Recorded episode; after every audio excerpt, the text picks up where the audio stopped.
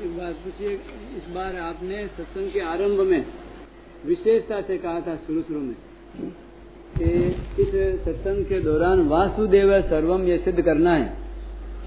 तो इसका विवेचन सुनने से हमारे को विशेष लाभ हुआ, वासुदेव सर्वम। लेकिन सिद्ध नहीं हुआ है। हमारी भूल कहाँ भूल है इसमें? भूल वो मानने में कमी है। वासुदेव सर्वम मान कर इसमें कमी है।